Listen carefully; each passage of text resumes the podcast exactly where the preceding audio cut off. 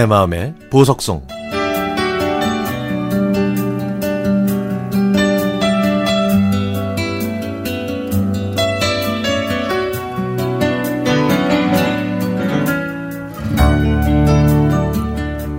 저는 낚시를 무척 좋아하는 48세 남자입니다.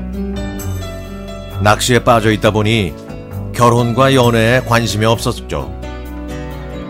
그러다가 7살 연하인 한 여자를 만나 결혼을 약속했는데 뻔뻔하게 저는 그녀한테 낚시 가는 것, 낚시 장비 사는 거에 대해서 뭐라고 하지 말라고 얘기했습니다. 마흔이 다 된 나이에 대학원 과정을 마치고 학원을 운영하던 그녀에게 저는 겁도 없이 결혼 조건을 내걸었던 거죠.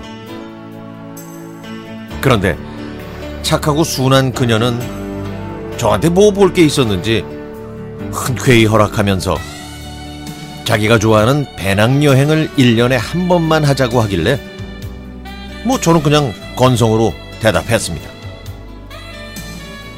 그리고 저희는 신혼여행으로 18일 동안 배낭여행을 떠났죠. 꿈 같던 그 시간들이 지나고 현실을 마주한 저희는 여러 가지 어려움에 직면했습니다. 결혼하고 둘이서 시작한 사업 때문에 스트레스를 많이 받았던 아내는 결국 두 번의 유산을 겪었죠. 그 없는 살림에 아내는 낚시에 빠진 저를 위해 돈을 긁어 모아서 보내주기도 했습니다. 그때까지만 해도 저는 한심하고 무능하고 철없던 남편이었죠. 혼자 힘들어하던 아내는 돈 이야기를 꺼내면서 그 자리에 주저앉아 눈물을 흘리더군요. 저는 지금도 제가 초라한 사람이라는 걸 깨달은 그날을 잊을 수가 없습니다. 저희 부부는 그날 밤을 새가면서 계획을 짰습니다.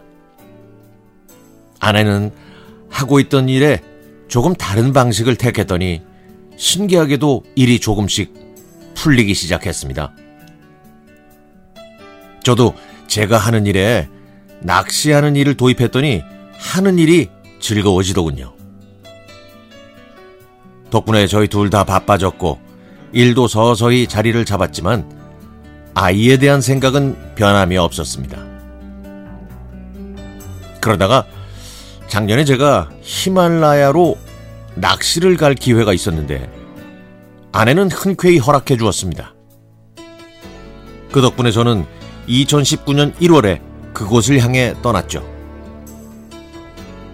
그곳에 있다 보니 아내가 많이 그리웠고 정말 고마운 여자라는 생각이 들어서 눈물도 났습니다.